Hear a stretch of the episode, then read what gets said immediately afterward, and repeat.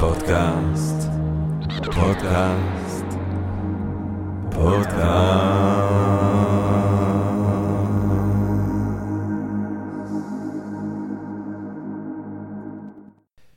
טוב, גבירותיי ורבותיי, ברוכות וברוכים הבאים לפודקאסט של Think and Ring Different.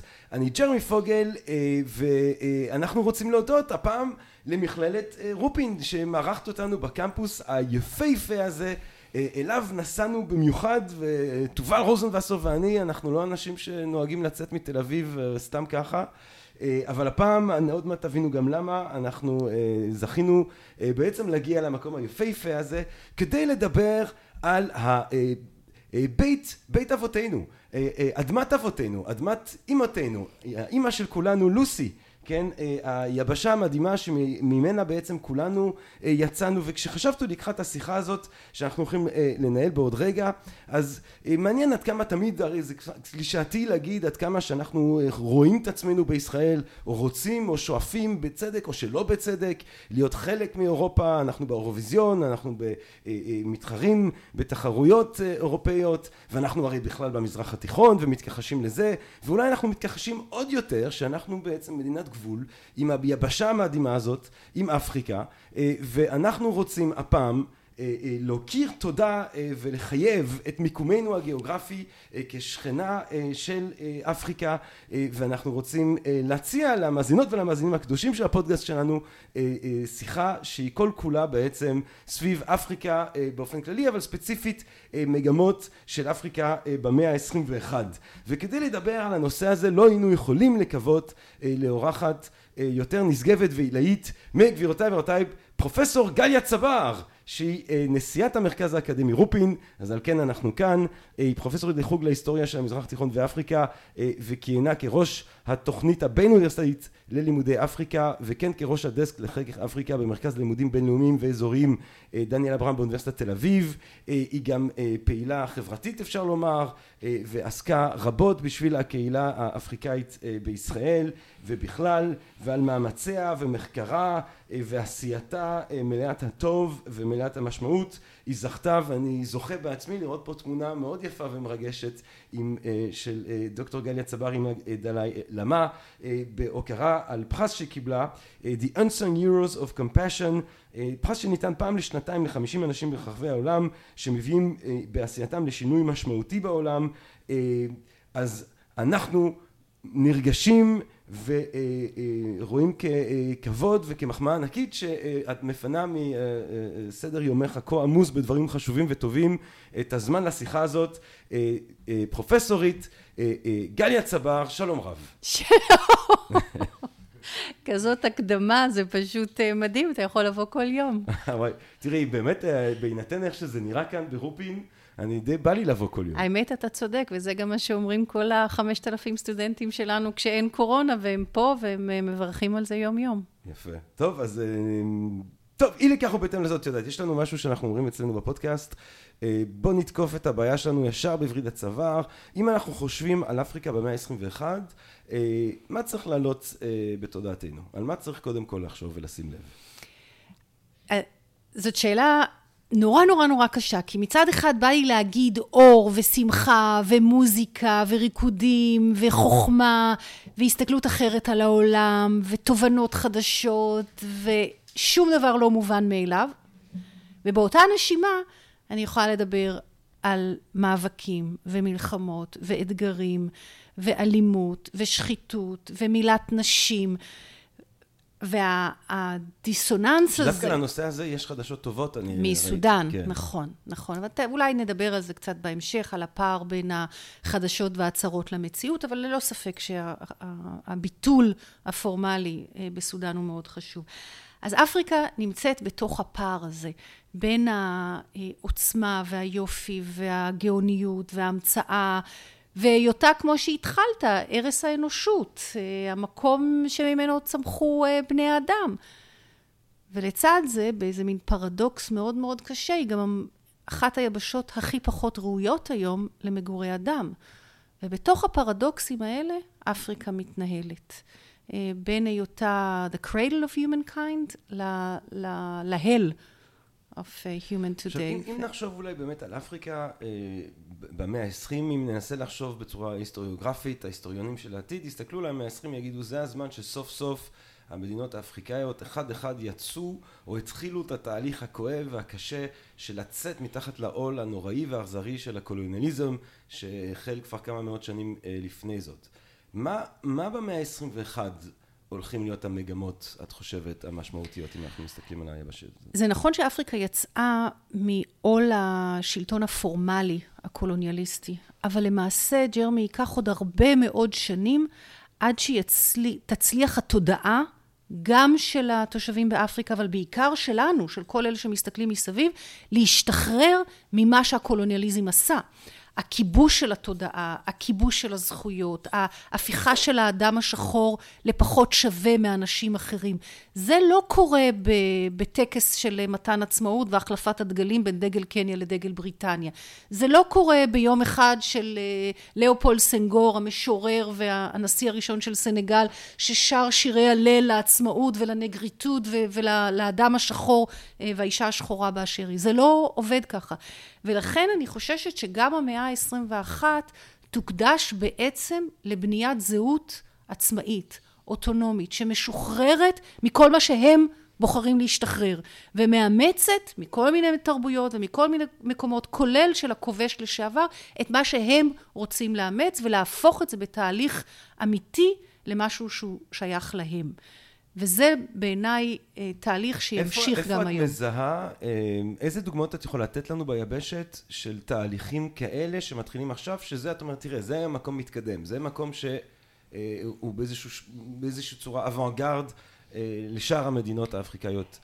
בעיקר רואים את זה בזירות הלא פוליטיות, רואים את זה באומנויות השונות, מהמוזיקה דרך אה, אומנות חזותית, דרך אומנות פלסטית, ממש אה, הגדרה מחדש ממקצבים שממש בעטו במקצבים הקלאסיים של העולם המערבי ויצרו את מה ששוב אנחנו נכנסנו וקראנו לזה מוזיקת העולם וכולי, אבל ממש הם מייצרים שפה מוזיקלית אחרת. שפה אומנותית שונה לגמרי שהיום מחלחלת וכובשת את המיינסטרים אה, אה, של אה, עולם האומנות, מהעובדה שהאוצר של הביאנלה הגדולה האחרונה היה אומן גנאי חשוב מאוד שממש שבר דיכוטומיות, דרך מופעים אחרים של אופנה וכולי.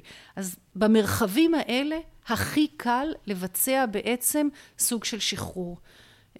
סוג שאומר מה שאני מייצרת, או מה שאני כותבת, או מה שאני מביאה לידי ביטוי, הוא הקול האותנטי שלי. ובתוך הקול הזה אני יכולה לשלב הרבה מאוד אה, קולות אחרים. אה, אולי אחת הזירות שכולנו מכירים היטב זה הזירה הספרותית. תחשוב ג'רמי כמה אה, סופרים וסופרות אפריקניות הפכו להיות לחלק מהקנון היום העולמי. מצ'יממנדה אדיצ'י שאני מוכנה להסתכן פה ולהגיד שאו-טו-טו היא תזכה בפרס אה, אה, נובל לספרות, אה, דרך סופרים אחרים מאלן בנקו ו... וכולי שמתורגמים והם בסט סלרס והכתיבה שלהם היא אחרת לגמרי לגמרי לגמרי ממה שאנחנו רגילים ברומן הקלאסי או בשירה ובסיפורת המערבית. אז זה המרחב המשמעותי ביותר שאפריקה מייצרת קולות אחרים היום. המרחב השני והוא נורא מעניין זה ביום יום בחיי הקהילתיות. למעשה תראה מה קורה לנו היום. אנחנו בעיצומו של משבר הקורונה ואחד הדברים שאנחנו אומרים זה שמה שיעזור לנו זה הביחד זה הקהילות זה היכולת אה, לסייע זה היכולת לחלוק משאבים זה היכולת לייצר חלוקה אחרת. אבל בעצם זה אולי אחד המאפיינים החשובים ביותר של חברות מסורתיות באשר הן, בוודאי בחלק ניכר ממדינות אפריקה, וזה נרמס וזה נהרס במשך מאות שנים מסחר העבדים והעבדות דרך הקולוניאליזם והתקופה הפוסט קולוניאלית אה, שאנחנו בעיצומה. ובעצם אפריקה בחלקים רבים ממנה, ותכף אנחנו נפתח סוגריים מה זה להגיד אפריקה, אבל בחלקים רחבים בתרבויות אה, ביבשת אפריקה, בעצם מחזירים לנו מחדש את המושג הזה של קהילתיות, של חלוקה, של עבודה משותפת, של רכוש משותף, של אחריות משותפת, ואנחנו יכולים לקחת שוב, תובנות מהעבר וליישם אותם אצלנו היום כאן בעולם המערבי. זו עוד זירה שבעצם אפריקה מייצרת קול אחר, ואמרתי לך ג'רמי אפילו לפני הקורונה, תחשוב על כל הצעירים היום בישראל, על ההתארגנויות השונות שהפלטפורמות הדיגיטליות מאפשרות, ובאופן פנומנלי הן מאפשרות את זה גם באפריקה. וזאת הזירה השלישית שאני רוצה לדבר עליה, וזה ההמצאות. אמר אריסטו שהצורך הוא אבי כל המצאה, mm. והחסך הוא אבי כל חידוש. Mm. אוקיי? ואנחנו ממש רואים את זה ביבשת. ועכשיו, מכיוון שהיא מאוד מאוד מחוברת היום אה, בכל האמצעים הטכנולוגיים, והפייב, הדור החמישי מגיע באמת למקומות שכמעט לא מגיעים אליהם אה, כלי רכב וכולי, אבל התקשורת מגיעה, אז הם מחוברים לעולם הגדול, והם לוקחים את מה שמתאים להם, ומשלבים את זה במה שעובד אה, עבורם. ולכן אתה יכול לראות שילובים שאתה לא תראה אותם במקומות אחרים. אתה יכול לראות נשים שלא יודעות קרוא וכתוב, אבל הן משתמשות באופן פנומנלי בטלפון הסלולרי. Mm. הן מייצרות טקסטים באמצעות תמונות, mm. באמצעות אימוג'ים וכולי, ומתגברות בעצם על הרבה מאוד דברים. ואתה מוצא שמה באמת שימושים מדהימים כי התבניות החשיבה שאנחנו כל כך רגילים אליהם במערב, לא בהכרח כבשו אה, במיוחד לא את המוחות של האנשים הצעירים. אז זה יהיה התחום השלישי שאתה רואה באמת את השינוי.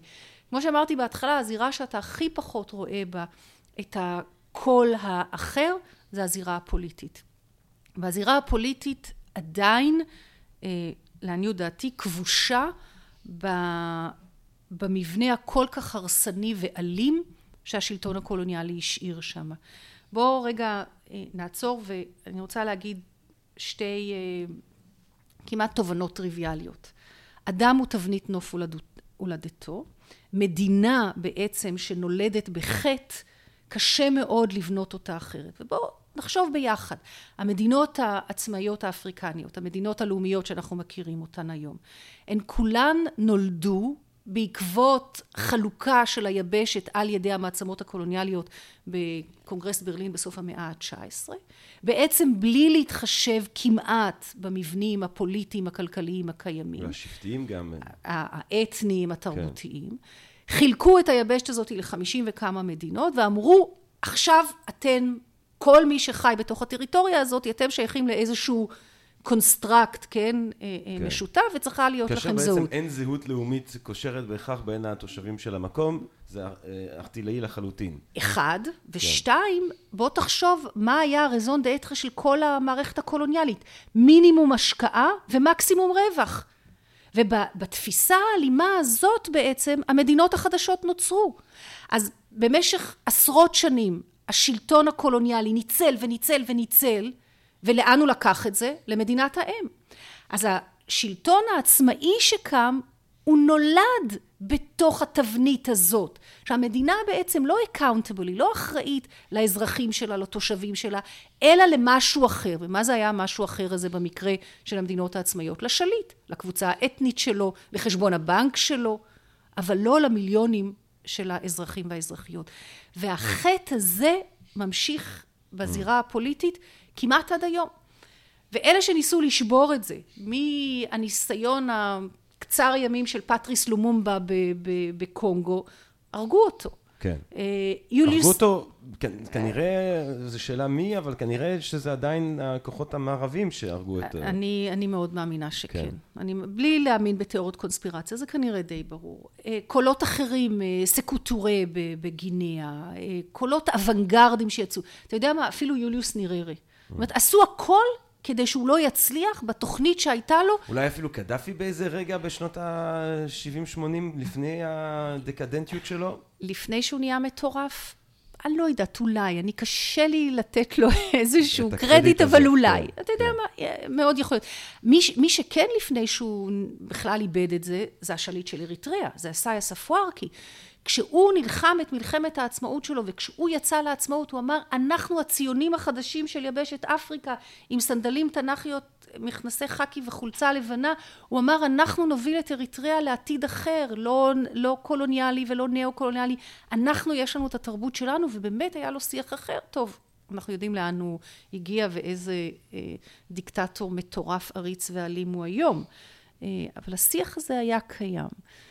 אז בתוך המרחב הכל כך אה, כאוטי הזה, שבעצם כשאנחנו מסתכלים על יבשת אפריקה, יש את האורות הגדולים, הקטנים יותר, ואני מאוד תולה תקוות בעובדה שחלק לא מבוטל מהפערים, הגשר אה, עליהם הוא באמצעים טכנולוגיים, mm. והטכנולוגיה שם. ואז יש את התופעות האלה של קפיצה טכנולוגית, זאת אומרת, אה, כפר שלא התחבר אה, לטלפון, מתחבר לטלפון האלחוטי, כן? אה, יש, יש את האפשרות, לא צריך לעשות את כל המסלול, אפשר, יש קיצורי דרך היום באמצעים טכנולוגיים. אני רוצה, אני רוצה גם לחזור לשאלה של, של דוגמה אחת או שתיים ספציפית של ההמשך של ההיגיון הקולוניאלי גם אחר העצמאות, אבל קודם אני רוצה לבקש ממך את הסוגריים הזאת, מה זה בכלל אפריקה, אולי זאת הייתה השאלה שהייתה אמור להתחיל, שאמרת, אה, אה, אז, אז בואו נפנה לסוגריים האלה ונחזור ל, לרצף. אוקיי, okay, אז אה, כשמנסים להגיד מה זאת אפריקה, זה כמובן שההגדרה הראשונה שאתה מסתכל עליה, זה ההגדרה הגיאוגרפית הרגילה של היבשת, איפה היא מתחילה ואיפה היא נגמרת. אוקיי, אז אנחנו יודעים מה זה יבשת אפריקה, אבל זה בוודאי לא ההגדרה היחידה. כי אם אני אומרת זאת היבשת והאנשים שחיים בתוכה, אז אנשים שחיים בתוכה, האם הם אפריקאים רק כשהם גרים בתחומי היבשת, או כשהם מהגרים, הם גם עדיין נושאים איתם את אפריקה ואפריקה איתם. ואם אנחנו בכל זאת מקבלים את ההגדרה הטיפה יותר רחבה הזאת, אז אנחנו מסתכלים על ה-600-700 שנים של הגירה, במיוחד השנים של ההגירה הכפויה של סחר העבדים. אז למעשה חלק גדול מהאמריקות הצפונית והדרומית וחלקים אחרים בעולם, גם הם ובתוכם יש אפריקה. אז אה, איך אנחנו מסתכלים על, על הדבר הזה על ה, mm. שנקרא אפריקה? ובאמת, רוב המחקר ב-20 השנים האחרונות אה, מנסה להרחיב את ההגדרות ולהגיד אנחנו לא יכולים להישאר רק בגבולות של היבשת, אנחנו צריכים להסתכל על משהו שהוא הרבה יותר בתודעה, mm. בתפיסת האדם. אה, בתפיסת האדם השחור, בתפיסת האדם הלבן אה, אה, בתוך אפריקה. אז זה איזושהי מערכת מורכבת אחת. עכשיו, having said that, גם אם אני נשארת בתוך הגבולות של היבשת האפריקנית, על מה אני מסתכלת? על החלוקה הפוליטית ל-54 מדינות, או אני מסתכלת על החלוקה האתנית לארבעת אלפים קבוצות אתניות, או אני מסתכלת על חלוקה לשונית שגם היא מדברת על אלפי שפות אה, האם אני מסתכלת בתוך הקבוצות האלה על, על מה? על אה, מבנים פוליטיים שהיו אה, טרום השלטון הקולוניאלי? האם צפון אפריקה שייכת לאפריקה שמדרום לסהרה? אה, איפה כן, איפה לא? אז יש כאלה, וכשאני הייתי סטודנטית, אז אמרו צפון אפריקה לא שייך לאפריקה, זה מזרח תיכון. Mm. אחר כך היה את אפריקה שמדרום לסהרה, זה אפריקה. ודרום אפריקה נחשבה למשהו אחר, היא בכלל מערב. אז אנחנו יכולים לראות שגם בתוך החלוקות האלה אה, זה מאוד מאוד מהדהד תפיסות פוליטיות, mm. תפיסות לבנות, אירופוצנטריות, של איך מחלקים את היבשת. אז תשובה ארוכה לשאלה קצרה, אין הגדרה אחת למאי אפריקה. מאוד מאוד קשה לדבר בהכללות, לא נכון לדבר בהכללות. ואני חושבת שהיבשת אה, סובלת מזה. אני רק אה, לסיום התשובה הזאת לשאלה, הסופרת שיממנדה אדיצ'ה אה, אמרה פעם בהרצאה שלה שהיא הגיעה ובמטוס אמרו שכל הנושאים שיש להם כסף קטן מתבקשים לתת אותו לטובת ילדים עניים בהודו, בסוריה ובאפריקה. והיא צעקה, Africa is not a country! והצעקה הזאת שלה היא מאוד מאוד נכונה. אמ, אז כדי לחזור באמת ולדבר על countries ולא על, על, על אה, יבשת אה, שלמה, אה, על קונטיננט, אמ, ההיגיון הזה של, ה, של ה, הקושי של להשתחרר מקולוניאליזם והאופן שבו הקולוניאליזם ממשיך בעצם אה, אה, הצל שלו והאכזריות שלו בעצם הופך להיות משהו שהוא טמון בחברה. אני גם, אני נולדתי בבלגיה, אז אני, אה, יש את המורשת הנוראית הזאת של השליטה המטורפת, השואתית, של המלך, שעכשיו הבלגים עצמם ככה בשקט. מתנערים בתוך, ממנו. כן, ובשקט כן. הורידו איזה פסל של לאופולד. כן. וגם אתה רואה ממש איך שהפרקטיקות האלה של עריפת ידיים אחר כך הופכות להיות חלק ממה שהשליטים עצמם ממשיכים לעשות. אולי אם ניקח מדינה אחת ספציפית או שתיים שבו את יכולה להראות על איך שיש עצמאות פורמלית אבל בעצם ההיגיון הקולוניאלי ממשיך עדיין להדהד ואין, יש עוד עבודה לעשות. איזה מדינה היית בוחרת okay. אוקיי. כדוגמה, כאיזשהו סוג של פרדיגמה? המדינה שאני מחוברת אליה מאוד וגם חיינו שם הרבה מאוד שנים היא קניה. Mm. קניה במזרחה של אפריקה. קניה נכבשה על ידי השלטון הקולוניאלי בסוף המאה ה-19, השלטון הקולוניאלי הבריטי הוא זה שסידר בעצם את הגבולות ויצר את החיץ דרומה מול טנגנייקה בזמנו שהייתה תחת השלטון הגרמני ואוגנדה שהייתה חלק מהישות הקולוניאלית הבריטית. ולאורך השנים התגבשה סוג של מערכת קשרים בין הקבוצות האתניות השונות בקניה, כשהשלטון הקולוניאלי הנהיג בצורה מאוד מאוד ברורה את התפיסה של הפרד ומשול.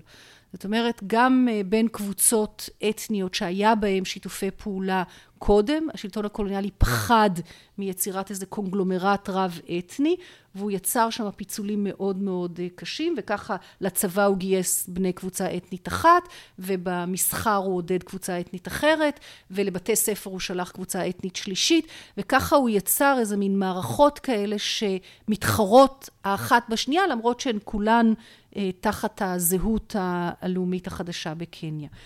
בסוף שנות ה-40, אחרי מלחמת העולם השנייה והעלייה של רוחות השחרור, קמו קולות מאוד מאוד משמעותיים שרצו, שטבעו עצמאות מבריטניה, והחלה בעצם התארגנות פוליטית משמעותית שקראה לעצמאות. בין הסוגיות המשמעותיות ביותר שהאפריקנים בקניה, הקנייתים השחורים נאבקו, היה על הבעלות על האדמות, שזה בעצם בעלות על אמצעי הייצור. קניה, לא אמרתי קודם, היא, היא הייתה מושבה שבעצם היגרו אליה לא רק פקידים קולוניאליים, אלא מתיישבים לבנים.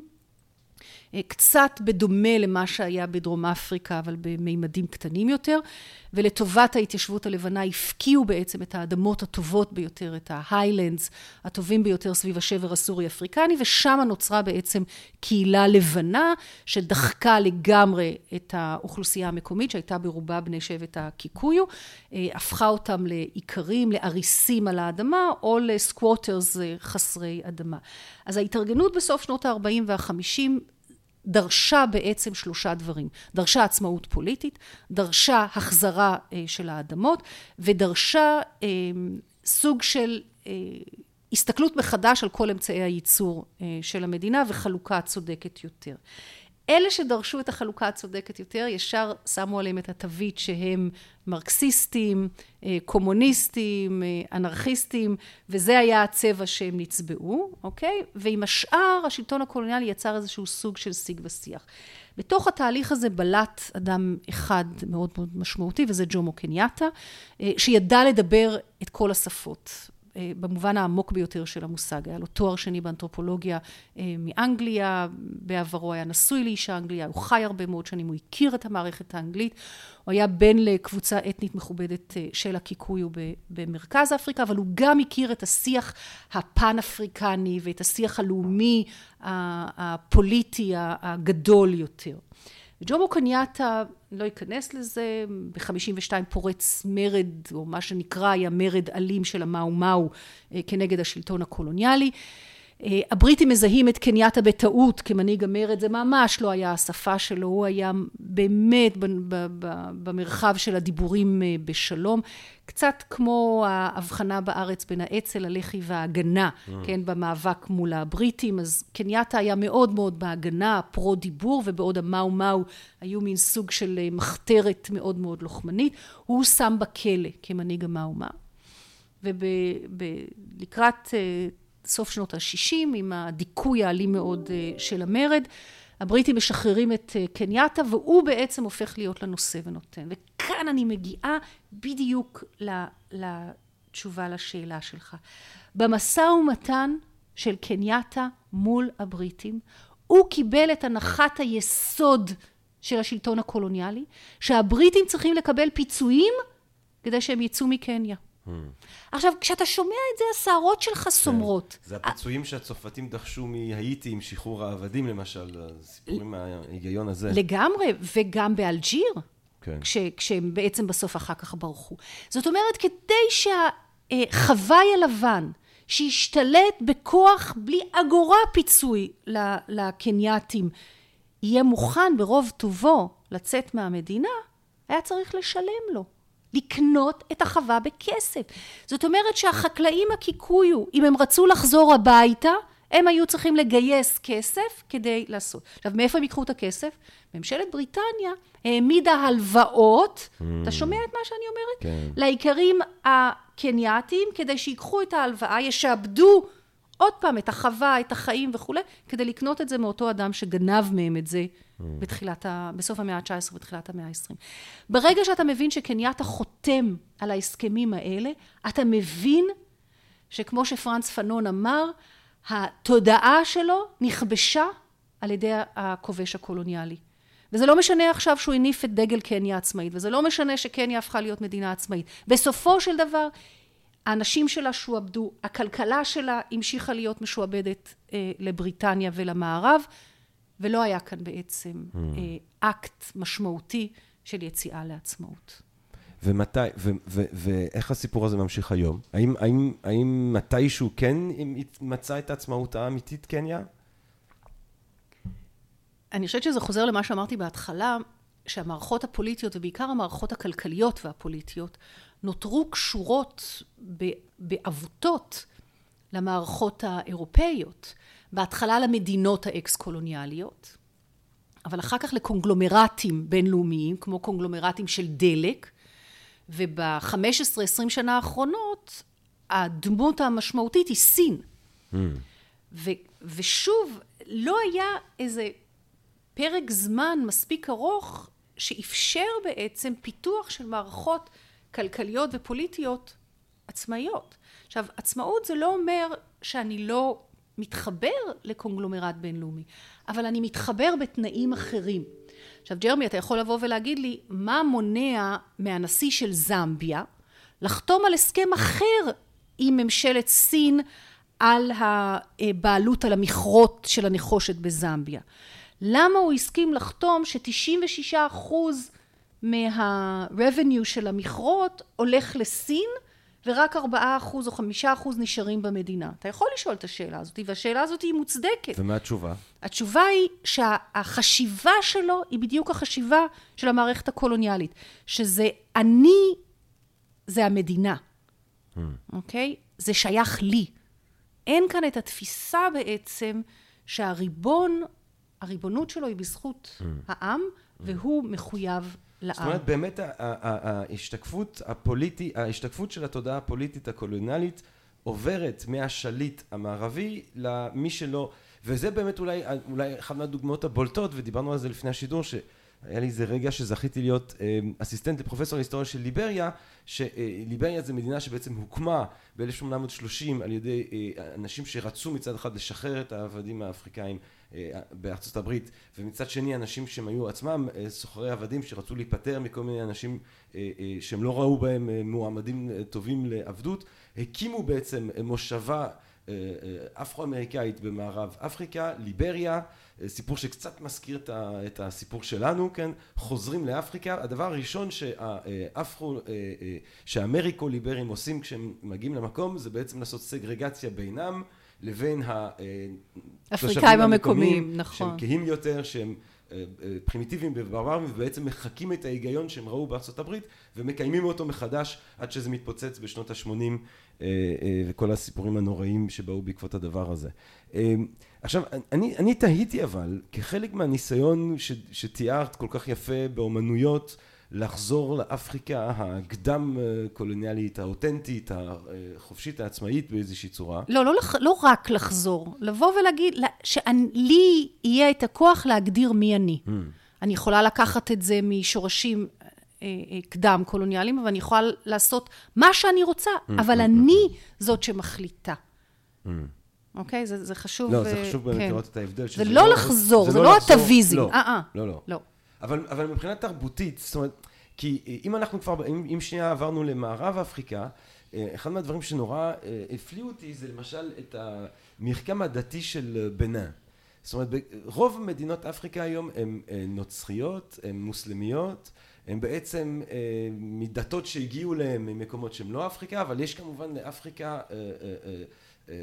היסטוריה דתית, יש דתות אפריקאיות רבות עשירות ובעיניי זה אחד מהמדינות שבהם עד היום בעצם 70-70 אחוז מהתושבים הם חיים את חייהם לפי המסורת הרוחנית המקומית.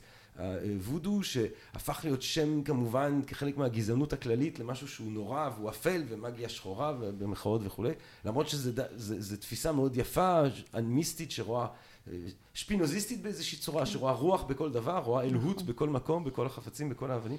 יש האם לדבר הזה יש גם איזה revival כחלק מהשתחררות ממגמות קולוניאליות קודם כל זה, זה דוגמה נהדרת, ויכול להיות שצריך להכניס אותה להתחלה של השיחה שלנו, כשדיברנו על המרחבים של האוטונומיה. כן. המרחב של הדת הוא אחד המרחבים המרתקים, ובעצם המחקר שלי ביבשת אפריקה התחיל במרחבים הדתיים, mm. כי בעיניי מה שהם עשו שם היה גאוני. הם אימצו את הדת של הכובש, מהאסלאם ואחר כך דרך הנצרות, אבל הם העבירו אותה תהליך אפריקניזציה פנומנלי.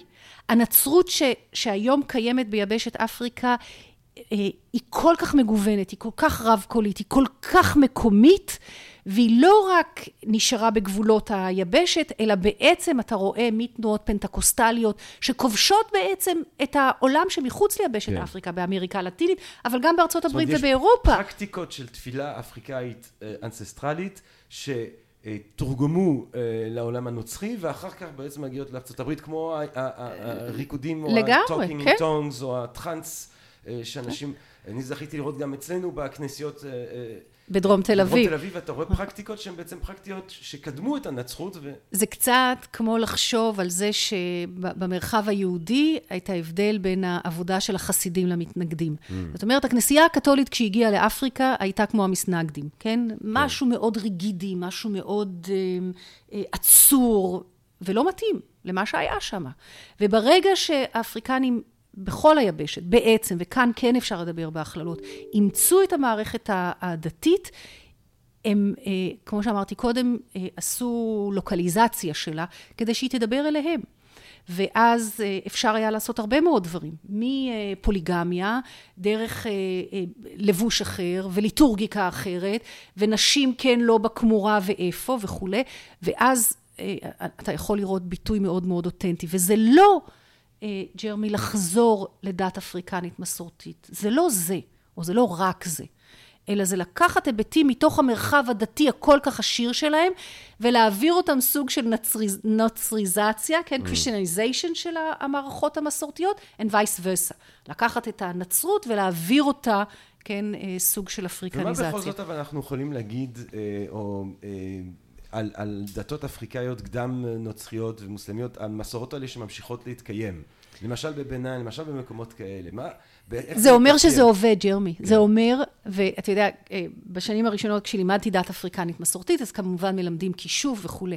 אז באופן אה, גורף, השאלה של הסטודנטים היא, זה עובד? את מאמינה בזה? והתשובה שלי היא, א', כן, זה עובד, וב', זה לא משנה אם אני מאמינה בזה, זה משנה אם האנשים שמחזיקים במערכת האמונית הזאת מאמינים בזה, ועבורם זה עובד. כן. ו, וזאת התשובה לשאלה אבל, שלך. אבל למה את מתכוונת שאת אומרת זה עובד?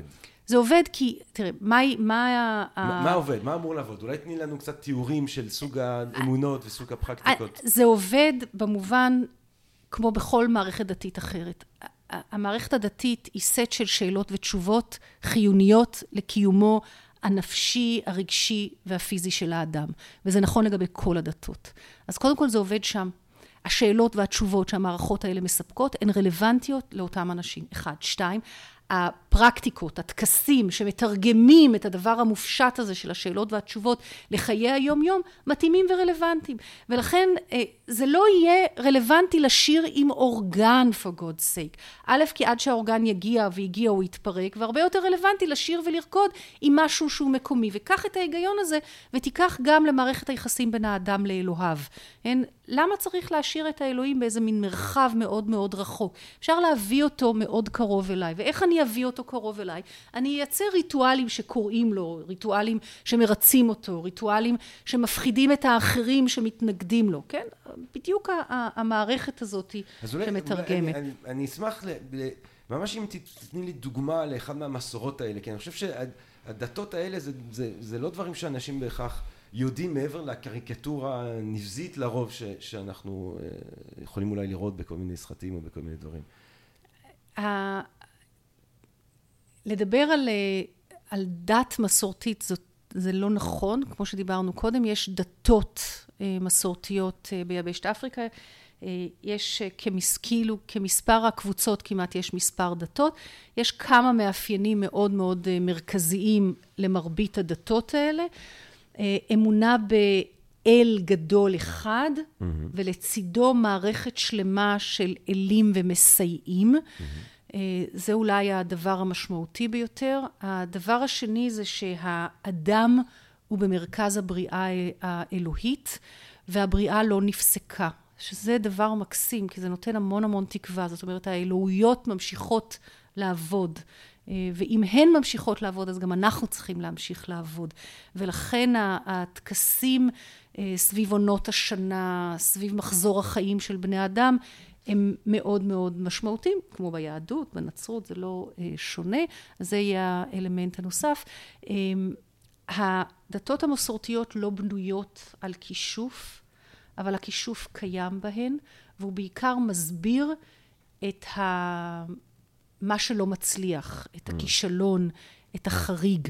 כי כל עוד החיים הולכים במסלול הרגיל, והתבואה בסדר, ואין אה, כישלון, והילדים לא מתים, אה, ואין איזה מגיפה, אז לא צריך בעצם לפנות לכישוף. הכישוף בעצם נו, הוא, הוא מנגנון, הוא כלי שבאמצעותו החברה מחזירה את הסדר הקיים, היא, היא מחזירה את האנשים, את החשיבה, את ההתנהלות אה, לנורמה, אז זה קיים. והאלמנט בעיניי המרגש ביותר, זה שלדתות אפריקניות אין כתבי קודש כמו שאנחנו מכירים אותם. Mm. כמו אה, הריג ודה בבודהיזם, או הברית החדשה, או, כן, או, או התנ"ך. או התנ"ך, או הספרים האחרים. זה לא קיים. ובמובנים מסוימים זה מאוד משחרר. הכתבי הקודש אה, מצויים... תורה ב... שבעל פה, מה שנקרא.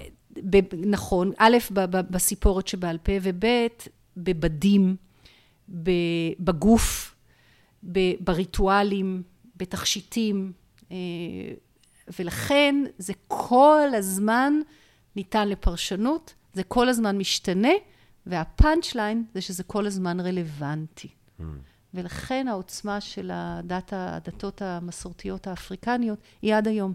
כי זה תמיד יהיה לאנשים מסוימים רלוונטי. אז אולי אני גם, אני, אני אשמח גם לשאול אותך, אם מדברים על... אה, אה, אה, טוב, לא שאנחנו מקדישים את עצמנו לדברים שהם כל סוג של ידע וכל הרחבת הדעת מבחינתי בפודקאסט הזה הוא רלוונטי, אבל ספציפית בישראל יש בעצם, אפשר לחשוב על כמה קהילות אפריקאיות. אני זוכה ממש כבר עשר שנים לחיות בשפירא וכיף גדול, והרבה מהשכנים שלי הם או מאריתריאה או מסודאן. אה, ואז יש גם קהילה כזאת, איזושהי דיאספורה כללית, ויש כמובן גם אה, אה, יהודים שעלו כבר מזמן מצפון אפריקה, ויהודים שעלו פחות מזמן מאתיופיה, אז בעצם... לשרטט את ה... כן. את ה...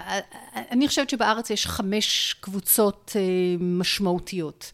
הראשונה היא יהודים שעלו מצפון אפריקה. לאורך השנים. הקבוצה השנייה היא יהודים שעלו מדרום, מדרום אפריקה. כן? וגם הם, בזהות שלהם, הם אפרו-יהודים במובן שהם מגדירים אותו. הקבוצה השלישית היא יהודי אתיופיה, mm-hmm. לאורך השנים שעלו. הקבוצה הרביעית היא מערב אפריקנים בעיקר, שהגיעו מתחילת שנות התשעים אה, כמהגרי עבודה אה, עם פרוץ האינתיפאדה הראשונה, שהגיעו מאיזה 40 מדינות אפריקניות שונות, אבל לרוב באו מגאנה וניגריה, זה היו שתי הקבוצות הגדולות, ובשיא של השיא של השיא, ג'רמי היו בו בארץ 25 אלף, זה הכל. כן. אבל עם חיי קהילה מאוד מאוד עשירים, וזה הכנסיות בוודאי שאני מניחה שאתה מכיר בדרום תל אביב. אז זה הקבוצה הרביעית, והקבוצה החמישית היא אותם מבקשי מקלט, אריתראים וסודנים, שהתחילו להגיע איפשהו בין סוף 2006, תחילת 2007, עד הבנייה של הגדר ב-2012, והם בשיא מנו בערך 60 אלף, והיום יש בערך 30 אלף אה, אה, בישראל. אז אלה חמשת הקבוצות. ומה שמדהים בעיניי, זה שאין ביניהם חיבורים, אין ביניהם אה, אה, זהויות אה, על בסיס אה, אה, היבשת. מאוד מאוד קשה למצוא את המקום הזה. אנחנו אפריקנים. זאת אומרת, הם לא ילכו אחרי הקריאות של מרקוס גרווי בזמנו, או של אפילו של סנגור, או, או אחרים שדיברו על תנועת הנגריטוד, או על הפן אפריקניות, או על הפן כושיות, אה, כמו שקראו לזה אז. זה כמעט אה, ולא קיים, אלא יש ממש זהויות מאוד מאוד פרטיקולריות, בוודאי אצל הצפון אפריקנים, הזהות היהודית הצפון אפריקאית, אפילו יש להם אה, סלידה מהשתייכות אצל הרבה, לא כולם, לחלק הערבי, כן, בתוך התרבות שלהם. הדרום אפריקנים בכלל לא רואים את עצמם שייכים לחלק השחור של יבשת אפריקה, אלא למשהו שהוא מאוד מאוד שונה, רובם, עוד פעם, אני נזהרת אה, בגלל ההכללות. ואפילו בקרב המערב אפריקנים, למול מבקשי המקלט, התהום היא מאוד מאוד מאוד mm. אה, גדולה. אז מה, מה בעצם הוביל למצב שבו, אה, והתחלת לציין את זה, אה, סודאן לא, אבל על אריתריאה, שהיא מדינה שבעצם מתחוקנת מתושביה, מה, מה ספציפית באריתריאה וסודאן? אה, ג'רמי, בוא לעשות עוד תואר שני בהגירה ושילוב חברתי ברופין, זה המקום היחידי שתלמד את זה בצורה סיסטמטית.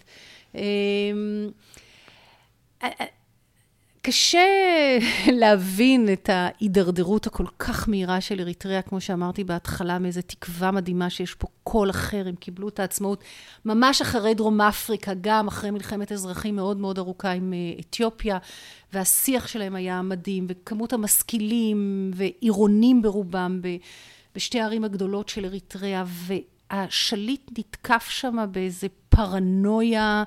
אה, נוראית אה, שתורגמה לאלימות מאוד קשה כנגד כל מי שהעז אה, להביע עמדת מחאה ובסופו של דבר רוב האריתראים לא חיים היום באריתריאה. זאת אומרת, מקבלת העצמאות, מתחילת שנות התשעים ועד היום, למעלה מחמישים אחוז מאזרחי המדינה ברחו ממנה. מי שהגיע לארץ זה, זה אפס קצהו, הבריחה הזאת היא, היא, היא כבר עשרות שנים. רוב האריתראים חיים במחנות פליטים אה, באתיופיה ובמדינות שכנות לאריתריאה. החזקים יותר, המשכילים יותר, אלה שהיה להם את ההון שהם יכלו באמת לברוח, הגיעו אה, אה, למערב והתבססו שם, ויש להם ממש כמיהה לחזור לאריתריאה. במובן הזה יש שם זהות מאוד מאוד חזקה של הזדהות וזהות שלהם עם המדינה. אבל כמו שהיא היום, היא נחשבת לצפון קוריאה של אפריקה, היא אלימה, היא איומה, היא במשבר אה, מכל כיוון, אה, וכשאני מסתכלת על האריתראים שחיים בארץ, אה, ליבי יוצא אליהם. זה ברור שהם לא יכולים לחזור, רובם, עוד פעם, לא כולם, לא יכולים לחזור לאריתריאה. אה, וכאן העתיד הוא מאוד מאוד אה, מורכב, ויש להם את היכולות ויש להם את הרצון אה, לתרום ולהיות חלק ממה שקורה בישראל, ואני מבטיחה לך שביום שהמצב שם ישתפר, רוב רובם רוצים לחזור הביתה. Mm. זה משהו מאוד מאוד בסיסי בהבנה של זהות של פליט. אתה רוצה להסתדר, זה לא אומר שאתה לא רוצה שיהיה לך טוב במדינה שקלטה אותך, אבל אתה ממש שואף לחזור הביתה, וזה מאוד חזק באריתריאה. ומה בנוגע לסודאן? וואה, סודאן זה סיפור מאוד מורכב, וזה חוזר דרך אגב למה ששאלת קודם על העוולות של המערכת הקולוניאלית.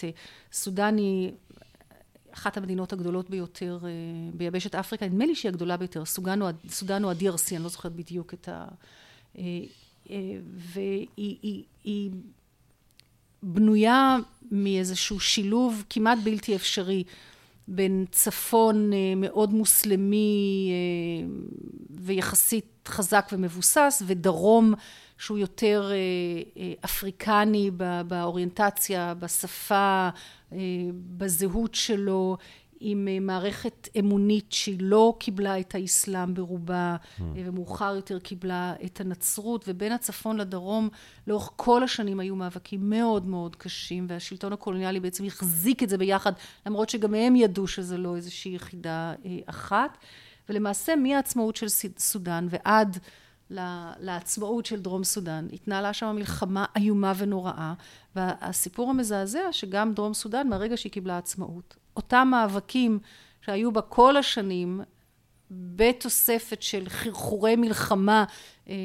של חרטום, אה, מפצלים את המדינה הקטנה והאומללה הזאת ומחסלים בעיניי כל סיכוי. זה גם יש לומר, אני מה זה זכיתי? לצערי הרב, אני זכ... לי חברים, אבל לצערי הרב, אה, אה, שזכיתי להיות בתפילת הפחידה של הקהילה הדרום סודנית, אה, שהיו אני חושב משהו כמו 1,700 איש, שמהיום של העצמאות כמובן בחגיגיות גירשנו אותם חזרה למקום... אבל, אבל ג'רמי, אתה זוכר כמה הם רצו לחזור? אתה זוכר חלק מהם. כן. ש... הם, הם רצו לחזור הביתה, הם היו... היו כן אצל האלה עם ילדים, היה המון נכון, פחד. הם אמרו, נכון, אולי אפשר עוד שנה, כנראה. אולי עוד קצת זמן, או לחכות. אני זוכר שהם גם... אה, אה, בערב הזה בכנסייה, אז אחד סיפר, אבל אתה יודע, זה הזכיר לי הומור יהודי, שמרוב שאתה אומלל, אז מה נשאר אלא מצחוק? הוא סיפר על מישהו שחזר הביתה, ומה שעשו לו כדי ככה לקבל אותו ברכה, זה להכין לו סיר של מים. אה, אה, ג'ריקן של מים. שידע לאן הוא חזר. שיהיה לו מים. כן. וכולם צחקו, ואני אומר, בוא'נה, הם צוחקים תוך כמה שעות, זה המציאות שלהם. אה, וזה אנשים שעבדתי במלצרות אז, אז אנשים שאתה חי איתם, עובד איתם.